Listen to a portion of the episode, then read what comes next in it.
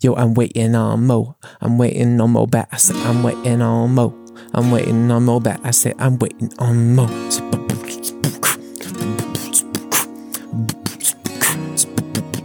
I said, he's talking to his mama. AFI But what's up, mama? Backstage Stories.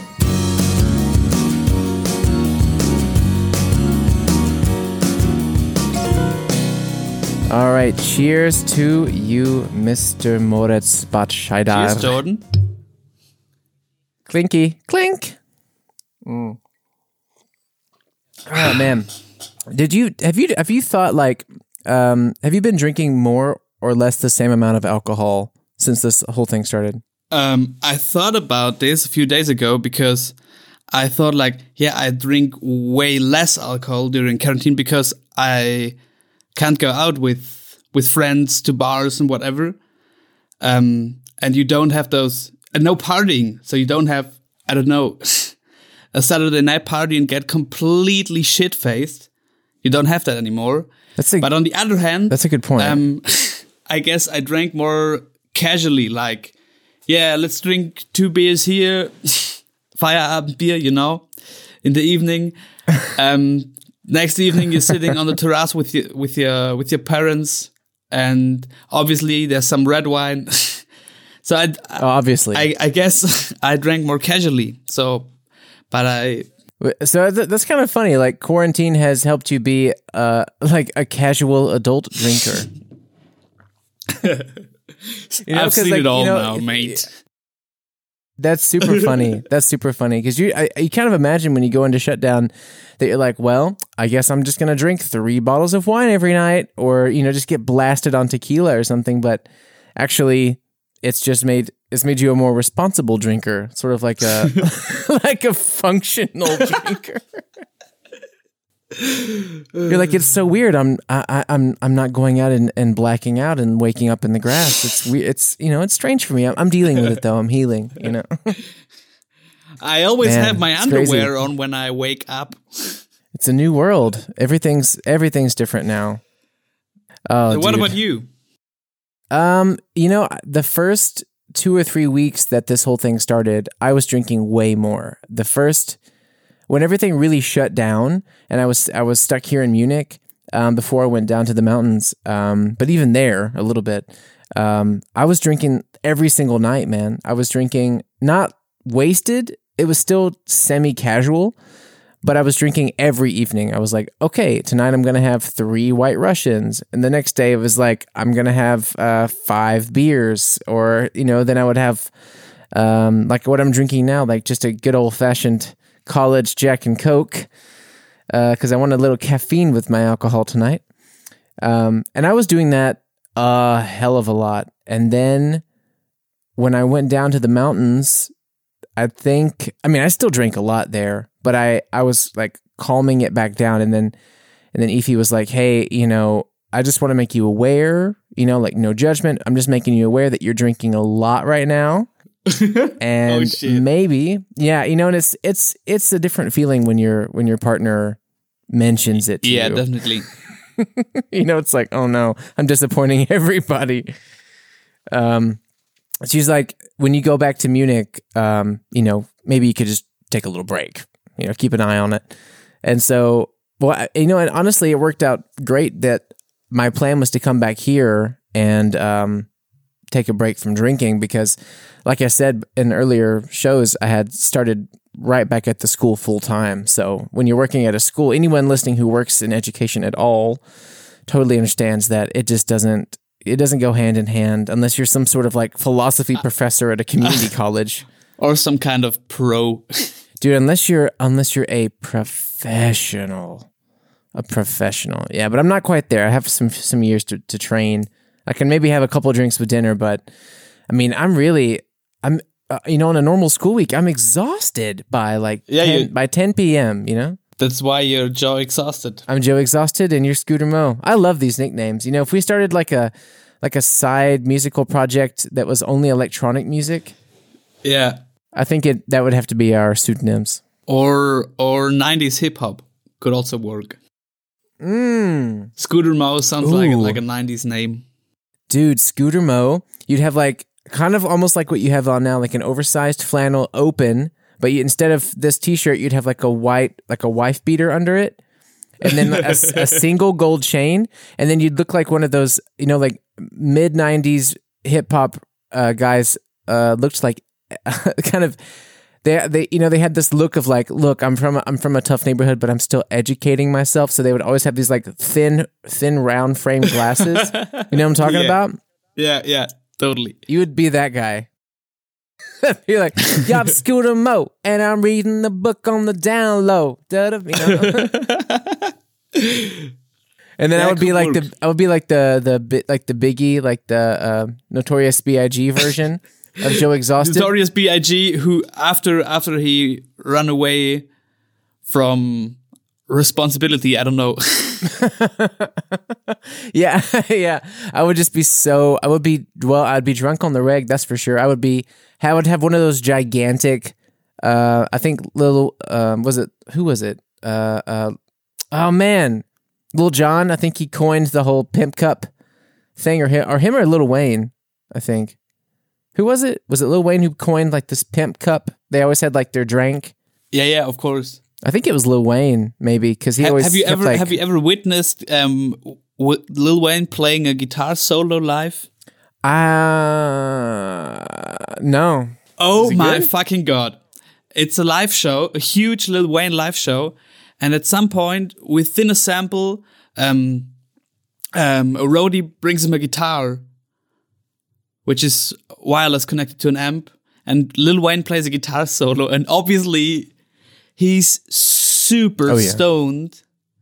And it's complete bullshit. But the funny thing is, the video of Lil Wayne playing the super shitty guitar solo has like 2.5 million views on YouTube. and then there's a tutorial how to Lil Wayne guitar There's solo, oh no. which some funny guy made a how to play this guitar solo, and this video has five Dude, I'm gonna. I'm, uh, you know, there's like this new style of of musician video, like this. I I know you've seen these videos. They're on YouTube and Instagram and TikTok. They're everywhere, and you know, it's only something that I think could have originated in today's technological age. But you know, these trends where they play like a completely non musical clip.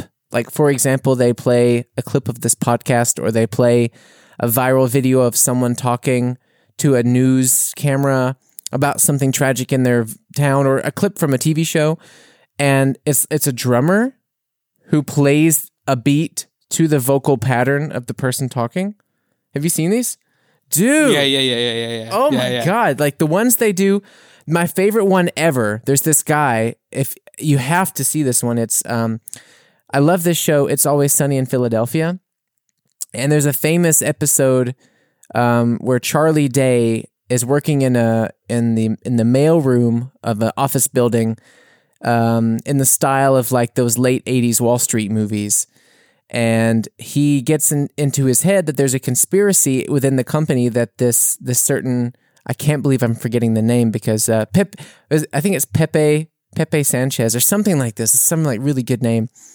Um, doesn't exist. Like all this mail comes for for Pepe, but the Pepe doesn't exist in his head. You know, so he's like in the room and he has all these um like red strings attaching like key points like okay here's this mail but on this saturday there's this and like you know he has this whole like conspiracy board built up and he's tired his eyes are all black and he's smoking cigarettes like crazy and his friend comes to check on him and uh he's and he just riffs like this very very long monologue about the whole conspiracy and dude this drummer just nails it and it makes it so musical and so interesting and uh i had just never seen anything like that before Yeah, there's super crazy shit going on. But um, there's one uh, topic I want to get back to.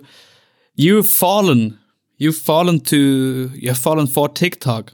How is it? How addicted are you already? oh man dude i have to admit um i so i i dipped my toes into the murky waters of tiktok a few times over the past couple of years um and i i, I always found the depth of this water a bit too deep for me because i'm not a great swimmer You're a simple swimmer. and I'm a simple swimmer at heart, my friend, and uh, it kind of freaked me out. I thought maybe I'm. I I mean, obviously, I am too old for TikTok. I I'm very I'm highly aware of that.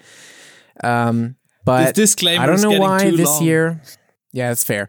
It's interesting as fuck, dude. It's so entertaining. It's so entertaining. Um, and I think because of quarantine, um, yeah, I just had more time on my hands and I just got distracted more easily. And uh, man, I'm looking at TikTok every single day. I right now. believe that, and I have one idea. When at some point your album will drop, and maybe next year or whenever we play, we'll play shows again. Um, I want to have a TikTok account for that, and do just for the just for the live shows. you yeah. And you, when I when I think about the the car rides we have, the time backstage or free time at, uh, in the afternoon in some certain city we have never been before, you could create so much great content. Yeah, that's true. That's true. I mean, there's always there's always so many great jokes and great bits that happen on the road, man. There's so many great moments, and like little quips or like just hilarious. I mean, that's how we came up with the whole thing about Mark Boyson. We could have done a whole TikTok trend about the fact that he That's, that's the first thing that came to my mind because, and this is not um, meant in any disrespectful way, but Mark could be the the perfect of course. I mean, he's he's a, he's my drummer. I love him too, but Mark could be the perfect um, TikTok star. Dude, he would be a perfect case study for some sort of TikTok trend. Like, you know, there's so many, so many little trends that people repeat and and build their own personality on, and some of them are so random and so strange, and you just think, how is this a thing? And yet, what they're doing is entertaining, and maybe even just the fact that he always disappears when we go to a new city. I just want to shortly tell the story about um, when we went to Brighton. So last, uh, no, was it? It wasn't March. No, it Last March week year, it's been a, it's been a year. It was March last year. Jesus Christ, dude! Time, time feels so weird right now. Um, so March last year, uh, or May. No, it was May. What the fuck? Uh, it was May. So in May 2019, um, uh, I got booked to play the Great Escape Festival in in Brighton in the UK, and I brought Mo here with me on bass and our buddy Mark, of course, um, who's been my drummer uh, since I since I've lived here, and uh, we three went, and it was a it was like an amazing trip. You know, like two great uh, live performances. We had day tickets. We saw all these great artists like Joshua Burnside and um, Lewis guys that we Capaldi. just we fell in love with them. And um, we saw. I think you saw Lewis Capaldi. Oh no, he's a huge star, right? He's already he's like a famous guy. I don't I don't know him so well, but um, yeah, we saw lots of great shit, and it was really a lot of fun. And um, uh, Mark had this habit, which he always does, no matter where we go, where you know he can't really like he really he can't make like a decision on something that he wants to do. Like I remember like the first day that we got there, we were starving, so we went down the street to this. Uh, I saw this diner, and it looked like it had pretty nice looking sandwiches. It had good coffee. It had like some teas and stuff. So like like a mild amount of variety, and it looked good, and it was right in front of us. It was raining, And um, and we had like, to go inside somewhere. it was raining. Exactly. Exactly. Right. Yeah, it was raining. And we thought, okay, this sucks. We're hungry. Here's a diner. Let's go inside. And I don't know if you remember it this way, but I remember standing in front of it. I looked at you and I was like, hey, this looks pretty good. Do you want to go inside? And instantly you were like, yeah, sounds good to me. And then we looked at Mark and it was like, hmm. hey, Mark, what do you think? Everything, like, is this cool? Dude, in the classic, the classic Mark Boyson response is a furrowed brow, pushing your lips a little bit away from your face and going, totally. oh, mm, you know, nodding from side to side like you're trying to get water out of your ear. Mm, yeah, mm. And I was like, well, do you have another idea? Do you do you see something down this street that you'd like to go to? You know, we're game for anything. No, but. mm." And finally, I think I don't know if one of us just made the executive decision, but it was like, I'm going in. Yeah, you know. yeah. But now, So he went in there. Yeah. yeah, go on. Sorry.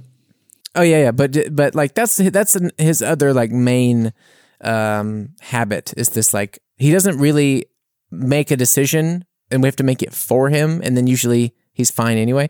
And even inside the dude, oh my god, I'm sorry. I'm but even inside the diner, you know, we we go in and like you and I go up to the menu and it's like, "Cool, I'll have this sandwich and a cup of coffee." Thanks. Great. Pay, sit down.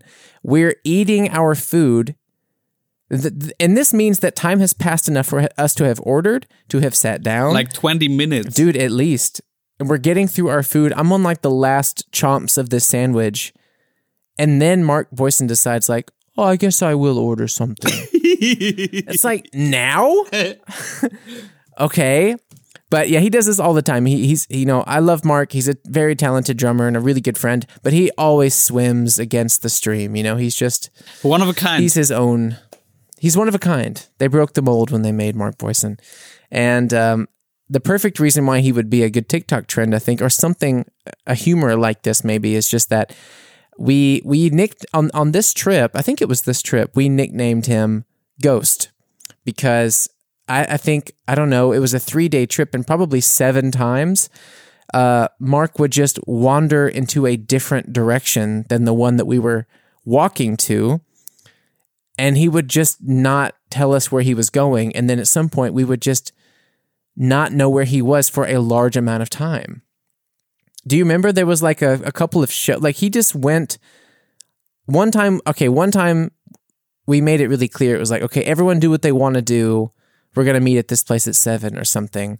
And then that was fine. But there was other time there was like uh, so many times where we were just walking together and like maybe even looking at a performance or something or getting a snack at a food truck. And then Mark Boyson would we would just turn around and he just wouldn't be there. Yeah. you know?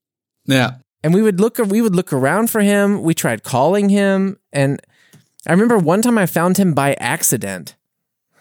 You know it's so crazy but yeah just this random disappearing thing And it's crazy. now imagine we would all of the the the the the the plot that you just told within the last few minutes, we would have that on tape and cut it hard together like like jump cut style. Like a modern TikTok style. His, his Mm, mm-hmm. reactions and and the moments he disappears. TikTok gold. Oh man, there. Do you? I mean, do you know anybody like this guy from your personal life other than him? Um no, not really. You know, I have to say, I have to say, the only other person who reminds me a little bit of him is somebody who, if they heard this, would laugh really hard because they consider themselves the polar opposite of Mark Boyson. It's my friend Vivi, because in uh, in 2016, I did a tour. Uh, She's been on the show already, by the way, for oh, that's right. for people who want to get to know her. That's right. That's right. I'm sorry, Vivi. I forgot we had you many moons ago on the show, one of our earlier guests. Um, yeah, she's. Listen to the episode. She's extremely talented, very funny, one of my very best friends. And um, I would say she's a little bit like Mark in a certain way, which is the fact that they get very easily distracted. They swim. They swim against the stream. They do their own. You know, they they they're one of a kind, kind of, and um, they can't really make a decision. The only difference being that Mark uh, floats around forever until you tell him you're going to do this, and Vivi can't really make a decision, but she's down for anything. You know, like if you say, "What do you want to do?" she'll say, "I don't know," and she'll say, "I don't know" for hours. But if you suggest one thing specifically, like, "Do you want to go there?" then she's like, "Yeah, sure, of course." You know, there's no hesitation. But um, I I- in 2016 um, before I had any management or anything here in Germany. I did my first tour here. It was all self booked, and I played a bunch of uh, small open mic bars and cafes, and I think it was I like, have to huh? I have the tour poster right here next to me. The sophomore year tour, wall. right? Yes, sir. I loved that tour. It was it was a lot of fun, and um, the majority of those shows, like I think we played 15, uh, 15 times. You know, like I think we played three times in Berlin and um, once in Leipzig and Dresden and Munich. And we went to uh, Innsbruck and we it was a it was a lot of fun. Vivi drove her van from Madrid here. It was like a 21 hour drive. Um, but anyway, it was a lot of fun, and um, the m- most memorable chunk of that was when Mark Boyson joined us for a few concerts because we were playing like a trio um, for a few gigs in Berlin, and we stayed at a friend's house there. There's like this 68 year old man who's a very successful architect in Berlin. His name is Carlos. I think you know Carlos, huh? Carlos Zwick? Yeah. So Yes, not not personally so well, but yeah. yeah, so he's he's another I mean you could do it your own podcast about this guy. He's super in, super crazy and interesting and lovely. Um and he let us stay at his house. So we three were staying there um for these shows that we were doing together. And man, there's this beautiful like like priceless inside joke and I'll try to explain it without rambling too much, but basically like one time, once, a single time, Vivi smoked weed with us on that uh on that trip. Mark never did it. He never did it at all with us. He was kind of being like the father, you know, like he knew that we were excited to be there. He knew that we were going to drink and, and party and trying to meet a lot of people. And you know, Mark, he's distant. He does his own thing a little bit and he's, he's older. He's got like almost 20 years on me. And he was just being like this responsible, overwatching kind of guy. And there was a few shows where, you know, he didn't want her to drive. And not she hadn't even drank anything you know but he was just like i'll drive. Don't worry about it. I'll do it. And you could tell that he just wanted he just felt more safe if he was taking the lead and being like this fatherly thing. Anyway one time vivi and i smoked weed just once. And ever since then ever since then mark boyson like refers to this behavior of Vivi as classic Vivi. And she only did it one time. Once. So now, you know, and we ate this up. Like me and Vivi thought this was the funniest thing to make fun of him for because he he thought it was like this, oh, classic Vivi. Like, and he, you know, like you put the, like the little weed symbol up to your lips with your finger and your thumb, like, oh, classic Vivi. Ooh, get a little stoned, huh? Get a little smoky, smoky. Once. And ever since then, uh, whenever Vivi and I call on the phone or something, um, there's always a moment where there's some sort of joke. And she always remembers that she was called Classic Vivi. So whenever she makes me laugh on something, then she always tags it with like Classic Vivi. and it's it's so good, man. It's it's really I love that. I love that. That was a great tour. That was a lot of fun to see all these cities, and that was my first real experience um, doing anything like in Leipzig or Dresden or Berlin or anything. Getting around Germany. Yeah, she she took she drove this van um, from Madrid to Munich, and then we played like 14 or 15 shows and then we ended back in Munich and we played this um actually it was I think one of my earliest I think it was my second performance ever at the Milla Club. And Peter Patzmandi, who is one of the founders of Hauskonzerte, was actually mixing that night. And the sound was awesome, dude. And her parents came in, that her parents had driven into town and her brother was there and they filmed it all and I- From Madrid. yeah, man, they you know, they um they were doing like their own they had like holiday.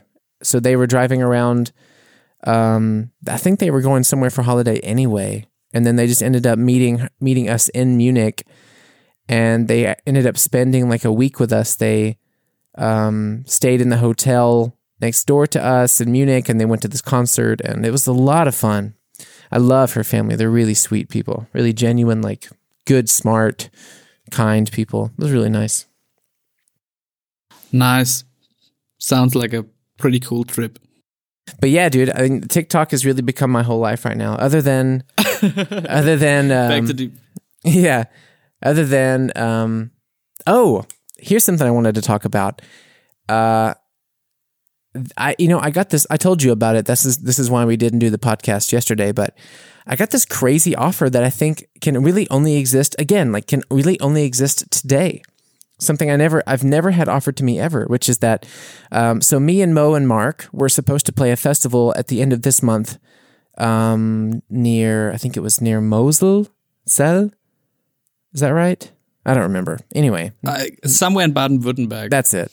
And of course, you know, uh, since February or March or something, it was uh, it was uh, rescheduled for next year because of Corona. And my booking guy sent me a message um, just a couple of days ago, and he said, um, you know, they the, guys who who run this festival, they you know they want to book you again next year, but they're trying to still keep um, most of the artists that they had booked this year uh, on on like a an a live like internet performance sort of thing, and which is normal. Sometimes you have people who you know want you to do like a house concert. You you, you film like you know you do your, like two or three songs or something, and they put it on Instagram or whatever, and it's just a nice like um a nice gesture of like, hey, wish we could play with you. Here's a nice little song. Hope you're having a nice evening. Stay safe. And but they said, hey, why don't you record uh, an entire show, like a 35 minute uh, slot or something, and we'll still pay you. I mean, they y- things were neg- and and even book you for next year. and they this is well that that's us. yeah that's on the table is that they they're supposedly going to um, book us for next year. I hope they do. I mean, they haven't confirmed anything, but I hope they do. Um, but super super sweet deal. it's crazy, man. Like it really. I saw the message, and uh, I think w- what just blows me away the most is that they even that they even have this as an offer because I'm. I have to think maybe they get like a large amount of money from the government or from sponsors or something. Like otherwise, they're just really losing a lot of money on this. I mean, do you know? Since you work in media, do you know how stuff like this works? not really. Or I mean, I don't know. Not re- uh, obviously not really regarding such events. Um, Okay, okay. I didn't know if maybe you'd uh, interviewed some people maybe in the past who who handle this sort of thing. But it's crazy. No, on, only artists. Okay. I only interviewed artists how they how they survived the crisis, but not uh, actually no no um, event guys. Okay. Whatever. So you only ever interviewed like the drunks like me. yeah. Yeah. Yeah. Um you know, speaking of drunks, I remember this time you told me that uh the the German or no, they're Austrian, right? Wanda or they're German? Wanda, the, the Austrian. Wanda. I I told um I told a friend a few nights ago that I like that the the name or the band Wanda like W A N D A when a German says Wanda I I imagine that they're speaking English and they're trying that the, they're saying that they wonder about something.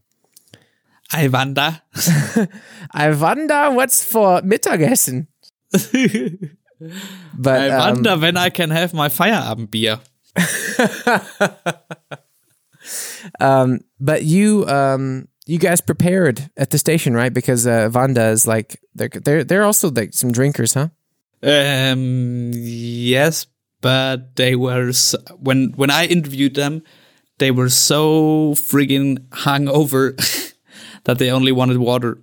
So one co- colleague of mine um, thought like, "Oh yeah, Wanda's coming. Maybe she'll get over to the supermarket real quick and, and get some get a va- variety of drinks for them." and bought like prosecco, wine, beer, whatever. And then they oh, came Oh wow! and they came up with the with the elevator and the guitar player gets out of the elevator and has to sit down because he's exhausted and you saw okay those guys Oh are super hungover super fucked up we interviewed them on a on a on a couch in the studio and um the guitar player is sitting laid back like this and there were moments within this interview where I thought, fuck, he fell asleep. Really? we can't ask him any more questions because he fell asleep. He ne- he nearly fell asleep, but he um he worked his way through somehow. Man, that's that's the you know I like to drink, I like to party, and I love when there's an opportunity to be interviewed about my music. It's a very selfish thing that I actually really enjoy, but I mean, there's a line to draw at some point where it's like, come on, man, get your shit together. I mean, even Keith Richards, he's still alive. You know, he keeps his shit together. You know, come on. Yeah. Oh man, that's. I, I can't judge it. I can't judge it too much though. I mean, of course. I mean, they're rock stars, and it's, it's like it's almost like um, I don't know what do you say? A rare thing today. Yeah, it's like a rare. yeah, kind of. I mean, all the rock stars today um, are either I don't know. A lot of them today are like vegan, um, gluten free, um, highly like highly liberal, gentle, like like you know, like I don't know. They don't have this same kind of raw, natural kind of coolness to them that they that they had. Do you have a do you have a band or an artist in mind? Uh, well, okay, like I, I don't know if I don't know if For the person I'm going to describe is exactly these terms, like exactly if they're, you know, I mean, there's, and you know, to be fair, there's nothing wrong with someone wanting to be vegan or needing to be vegan or wanting to be gluten free or needing to be gluten free. What I mean by these terms is like someone who's just a, you know, I'm using these terms as a way of saying that they're not as like rough and rough and chill and cool and like flowing with it and like, you know, it doesn't necessarily mean that it's cool to show up hungover for an interview. I mean, that's something that I just said. I hope that I would be able to pull off. But I just mean that, you know, they don't come off as, I don't know, you just think about, I, for example, for example, some person who I think, yeah, some person who I think keeps this Give me a band. kind of rock star energy going, even though they're probably a humongous asshole, is um hold on, Alex Turner from Arctic Monkeys. Um I saw him I saw him do I mean then again, he could be he could be all of these things. But the persona, I mean, you know, it's it's it's mostly it's not about what they what they do in their personal life, it's about the persona. And Alex Turner um, one of our both of our favorite uh, songwriters. You know, he I saw him do. Um, maybe you've seen it too. K E X P, Seattle. Do you know this? Yeah, super super yeah, yeah, yeah, yeah, yeah. Yeah I know the- super the, famous. If you haven't seen it, every artist you've ever loved is on there. If you have any like good taste, I mean, these guys are like, there's only great bands on their YouTube channel and on their station, and uh, it's a, like kind of a dream of mine to to get on KEXP one day or you know Tiny Desk or whatever. It's in the vein of like Tiny Desk in in a way, and um, Alex Turner was promoting, I think the album "Suck It and See," and he came on, you know, not as Alex Turner, but as kind of like I'm Arctic Monkeys, you know, like he he was Alex Turner, but he was just playing alone, and he he had this crazy, uh, you know, could have been very lame leather jacket on, but it wasn't lame. It was kind of badass. Could have. What do you mean? Like, could Um, have I'm sorry. Could you lame? picture me wearing a leather jacket? That would be super lame. I would not pull that. I would not pull that off. I am a. I am. Uh, I doubt it. I, doubt. I think you could. You could. I, rock I am. I am a bowl jacket. of mayonnaise that has been morphed into a functional organism. Like I cannot pull off leather jackets and a like. functional drinker. I'm a functional drinker that's basically like baby powder in human form. And uh, Alex Turner shows up. He's got like some stubble on his chin. He's got this great, like, thick black hair that he's just like kind of shoved back behind his ear. And he's got this leather jacket on, and it's just this attitude, man. Like, he even goes as far in this really, again, can only be pulled off by people with this like this touch but he's he's there with like these ray-ban sunglasses on and they're kind of hanging off his nose and he plays these songs and i mean they're gorgeous he does like these really stripped down acoustic versions of these really you know heavier rock songs and the the interview is uh you know, probably is probably not the easiest person to interview. I think he he kind of came off almost a little too cool for school. Um but still this vibe of like, dude, that guy's a, he's to be a fucking legend forever and he knows it. He knows it. He's already won multiple Grammys. Yeah. That's it. That's you know, it's like. I've made it. You know, I've made it, and I'm always gonna kind of have this this thing about me. You know, and he's not, and he's not the only one. And it also Yeah, doesn't yeah. have to be exactly this way. You don't have to wear fucking leather jackets and shit. Like, I just mean this vibe. You know, he pulled it off, and it's like that's a rock star. He maybe he was hungover, maybe he was not, but he just had it. And I think I'm trying to think of an artist today that has good music but doesn't give me that ah a, a band today that has that vibe but does not give me that um, feeling is maybe um, the guys from the band Whitney or or maybe um, ah Rex Orange County.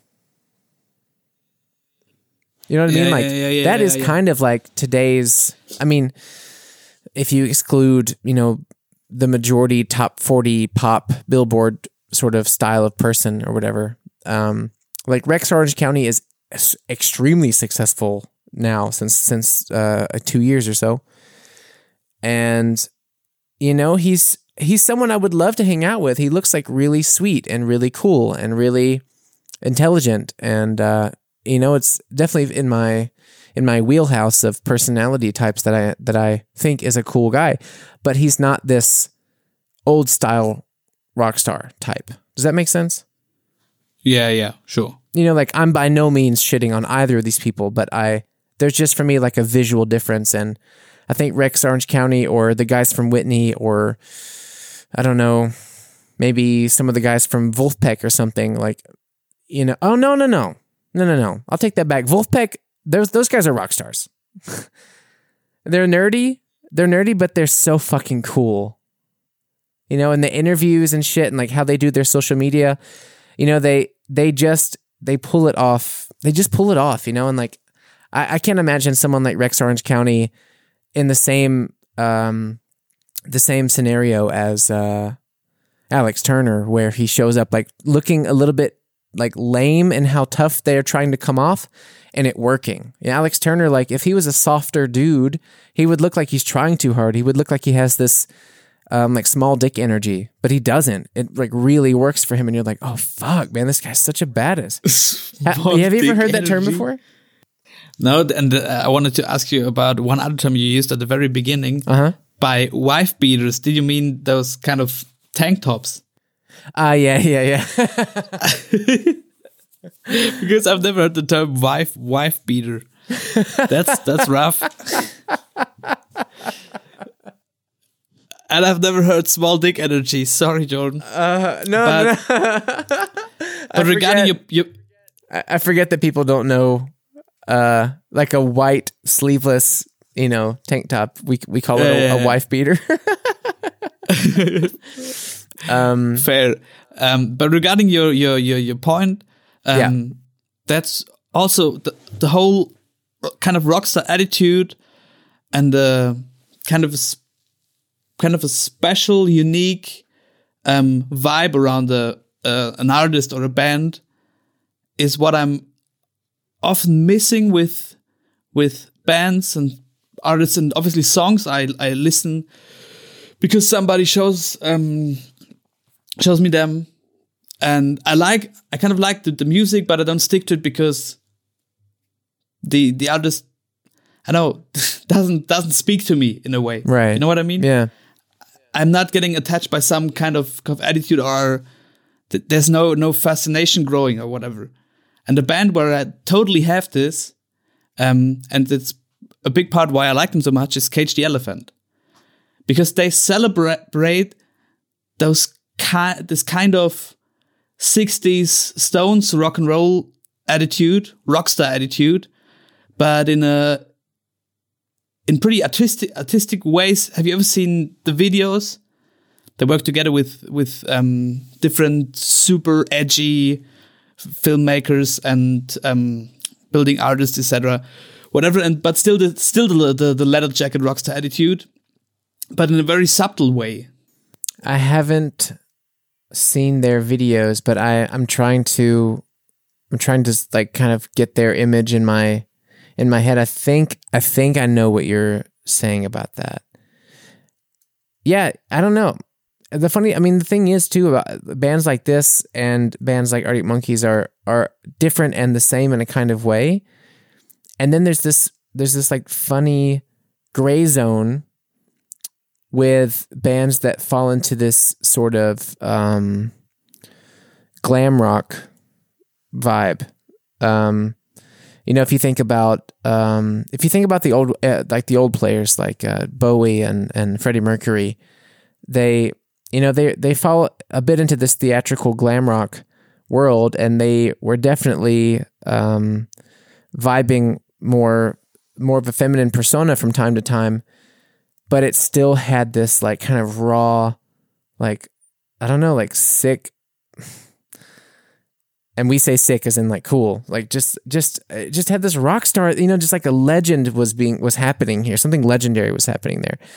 And um i get that same vibe from from the killers. I haven't listened to the killers in a long time. I don't know what their new stuff sounds like and maybe it's different now but you know when um uh what's the album uh what's the album i listen to it so much uh, have you listened often to the Killers? Yeah, but but not that many al- album in their um, eternity. To to quote Billie Eilish, by the way, um, only few hits or a few Yeah. songs I I found somewhere along. Yeah, I mean they they they have um, you know a few songs that are like really heavier, thicker, distorted guitar, and then they have other songs that are more based in synth.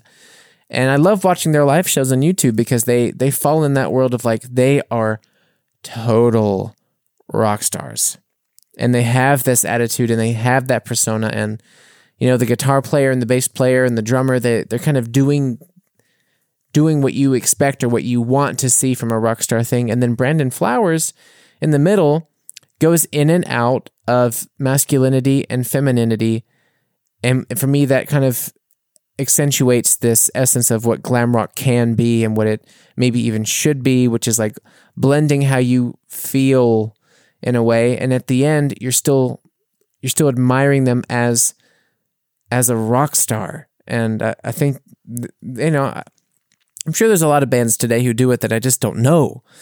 But I think they're one of the last bands from my curve of, you know, finding new things where they um they fit into that the pocket of that so perfectly. Yeah, but to to to, make my point clear with this kind of attitude that makes that that that builds a fascination around a Yeah. band or an artist. Um, it's like because I said there are many many songs and artists where I'm missing this, and you could say basically most of what we know. I don't know what any indie pop albums from 2013 to now, which stick to kind of an of an 80s vibe, um, and maybe some more electric parts, etc. And I'm hating this this this this fake 80s vibe. I, I don't want to be the the old guys who says like, oh, they don't play real music anymore these days, but they're just picking up elements from another time um, and are replaying them over and Yeah. over and over. And bands like Cage the Elephant pick up a vibe from another era, but take this as a base, but create something completely new Yeah. out of it, using those elements and living this whole attitude all the way through. You could you could picture this in a in a in in fashion. So like many bands, I am missing this vibe. You could say I do not. um, it's not the same if a hipster in I don't know in Air Force One sneakers plays um, rock music fr- from the seventies. Yeah. You know what I mean? Yeah. It doesn't. It simply doesn't match in some in some way. And bands that are really fascinating are those who are l- living it through. I was like, O- Oasis, sorry to, to, to get back to them once again. no, but they, the, the, the, the music they're playing and the, and the, the, the, the vibe they build up is basically mostly 70s blues rock music and giving it a kind of British raw touch. And that's Yeah. it. But it worked in the, in the, in the, in the 2000s.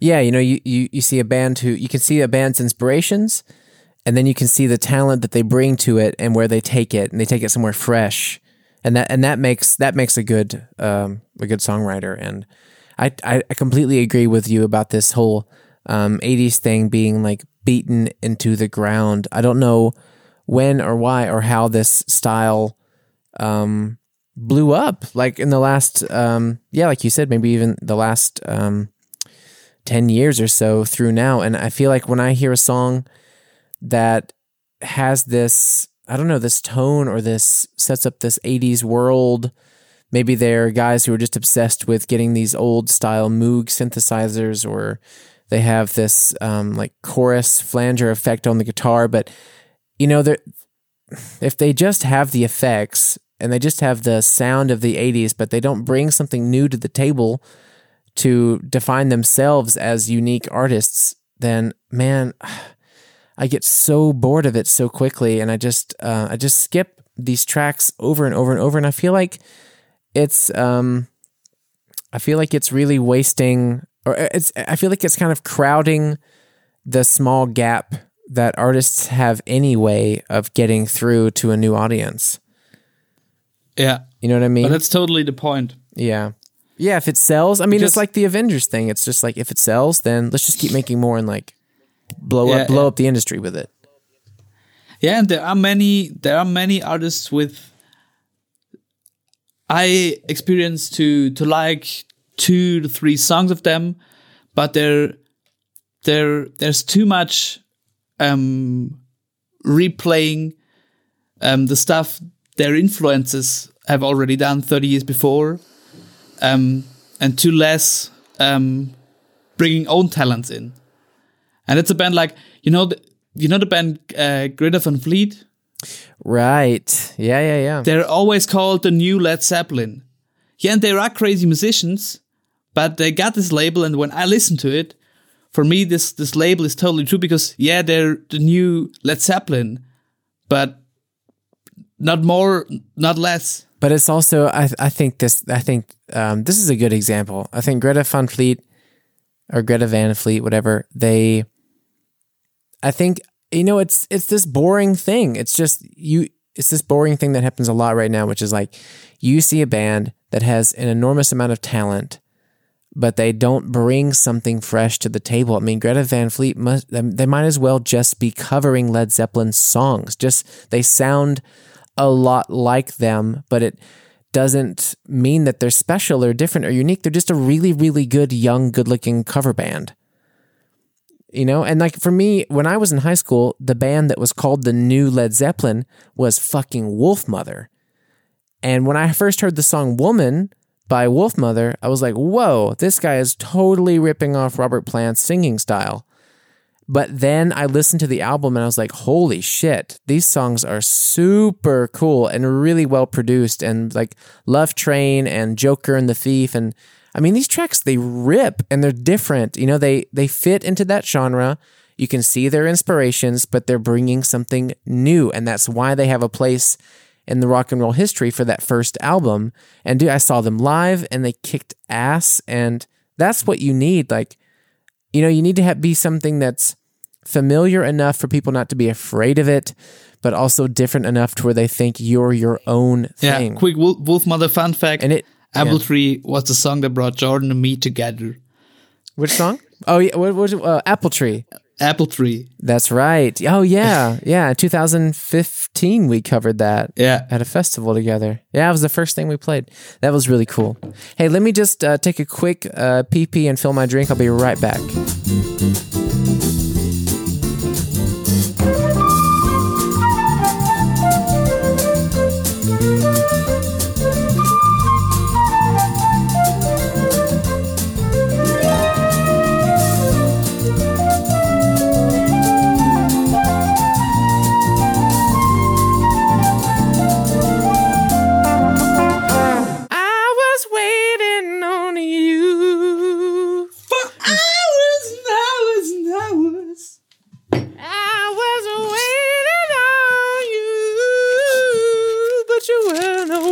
Found.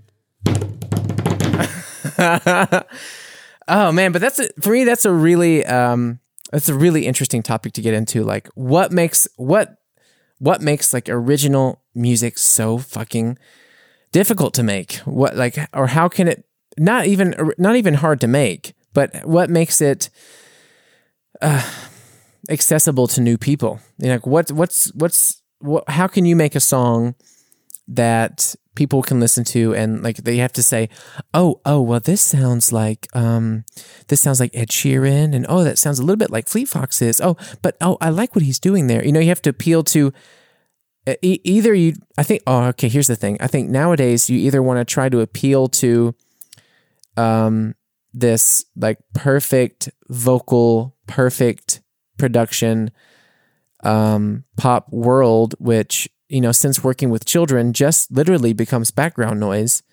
You know, you have this like repeating, repeating rhythm with like almost like grind your teeth, boring lyrics. There's so many songs that these kids request that I hear all the time, every day. And the it's the same shit over and over. Normally, it has like an oh, oh, oh, oh, or whatever, over and over, like a hundred times in the song and the kids, you know, it stays in their ear. It's an earworm. And usually the text is so generic and repetitive.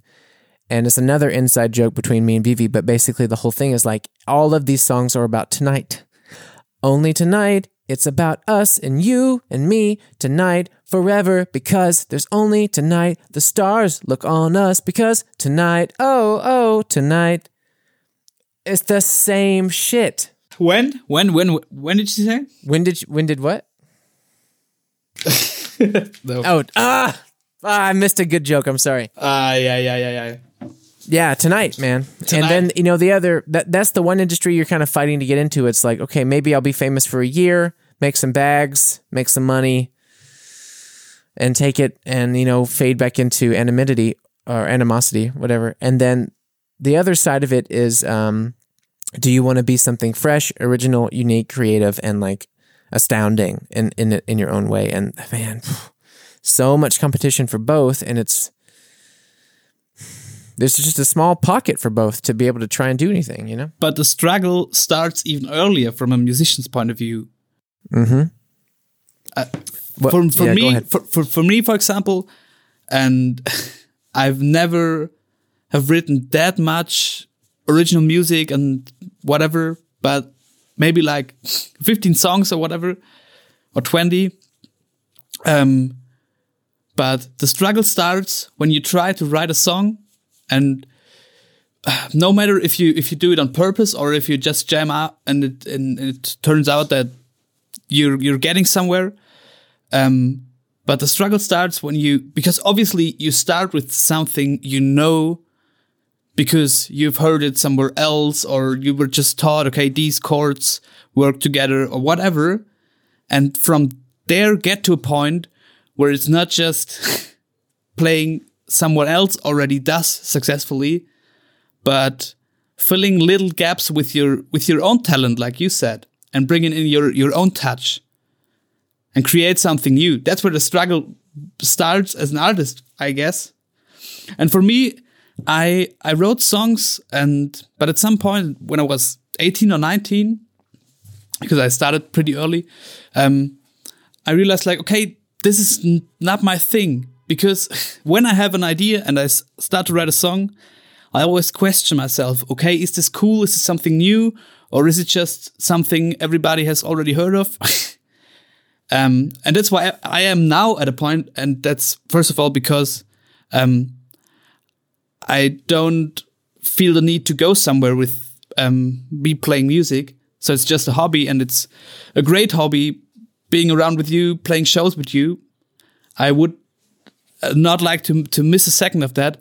But I, I, I closed the door to the to the part of of um of writing my own music. I like to you think you did like you think you did like forever that you closed the door forever? I guess. Mm, I'm not sure. I guess that's, that's hard to say, right? That's hard to say, but I, I definitely stopped stopped pushing in this direction and, and trying over and over again. Right. You know, it, it, it happens often that I get a little lick or some some some chords together or a little melody or something and try to to do something with with it. I send you the the stuff I I I played and recorded during quarantine. Yeah, I was gonna say you, you put a clip. Yeah. You put a clip of your uh, funky quarantine song in here. A Yeah, and weeks that, that's still fun for me, but I do not try to push and write songs. And Yeah, I mean, yeah, it's hard because I I, I think with music, you I mean, you never really have to make this. I think the biggest line that you probably have to draw, the hardest line to draw as a musician is uh, is not the line of, do I want to uh, only focus on being a studio musician or do I want to focus on, uh, you know, being a songwriter uh, where I can play shows under my own name, or do I want to focus on being like a, a, a live a live musician who gets booked for tours or something? I think those lines are hard, especially if you're torn between them. Um, sometimes I get more money, you know, singing for other musicians or writing text for other musicians um, who do something else than I do from my own uh, record sales or streams or concerts or something sometimes. And, you know, that line gets played around in my head of where I should maybe focus my interest more. But I think the hardest line in my experience uh, for a musician to draw is how long can I make this the most important thing in my life? you know? Um, like what I mean by that is, and I believe it that that's tough. yeah. I've had I've I've played on that line um very realistically maybe four or five times where it was like should I stop should I really just go ahead and stop um trying to make a career with my name and my songs and um you know promoting myself the way I do and fishing around for um, new listeners the way that I do and trying to get like tours and and stuff. Um, But but how often do you do you think about this, or how mu- much are you are you dealing with these with these thoughts? um,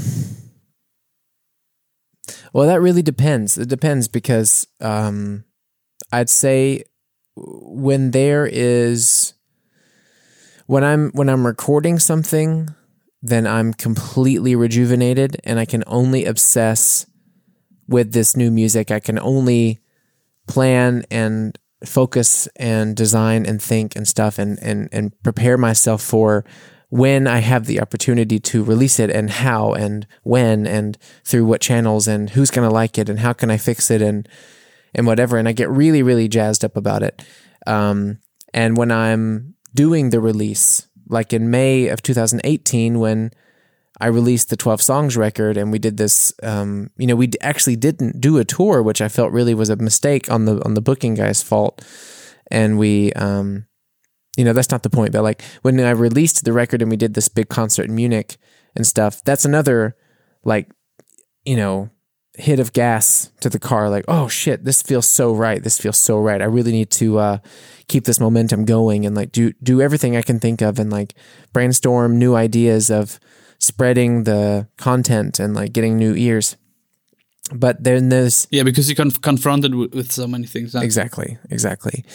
But then, as every musician will know, there are these huge gaps between releases and between recordings where, you know, maybe you're not making so much money. Maybe you feel that there's not that many listeners. Maybe you don't get as much uh, feedback or comments or whatever. Um, or like maybe there's a few months where you really don't get any new followers on any sort of platform um, and the the streaming numbers aren't jumping up like as much as you thought or something.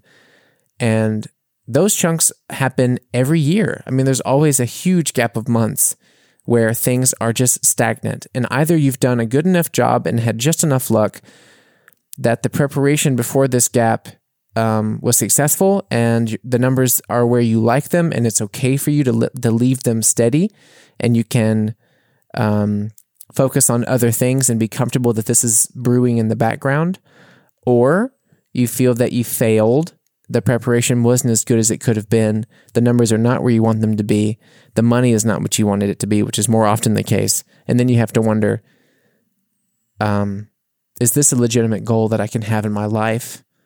Or do I need to stop living this fantasy that I'll actually make a career as a musician and um, digest that information now and make a new living for myself so that I don't end up like one of those really embittered guys in a black band t-shirt at a bar at 40 something talking shit about all the music that he's listening to today because he never gave up his um, dream but he never made it you know like I'm that's my, one of my biggest fears is to end up and, you know and everyone knows a guy like this like just some guy at a bar who watches a bunch of concerts who obviously um, wanted to make it and maybe even had like a record deal or something for a little while and um, just didn't crack the code in a way and lives a bitter life where he feels his dream never came to reality. And I think every musician who takes themselves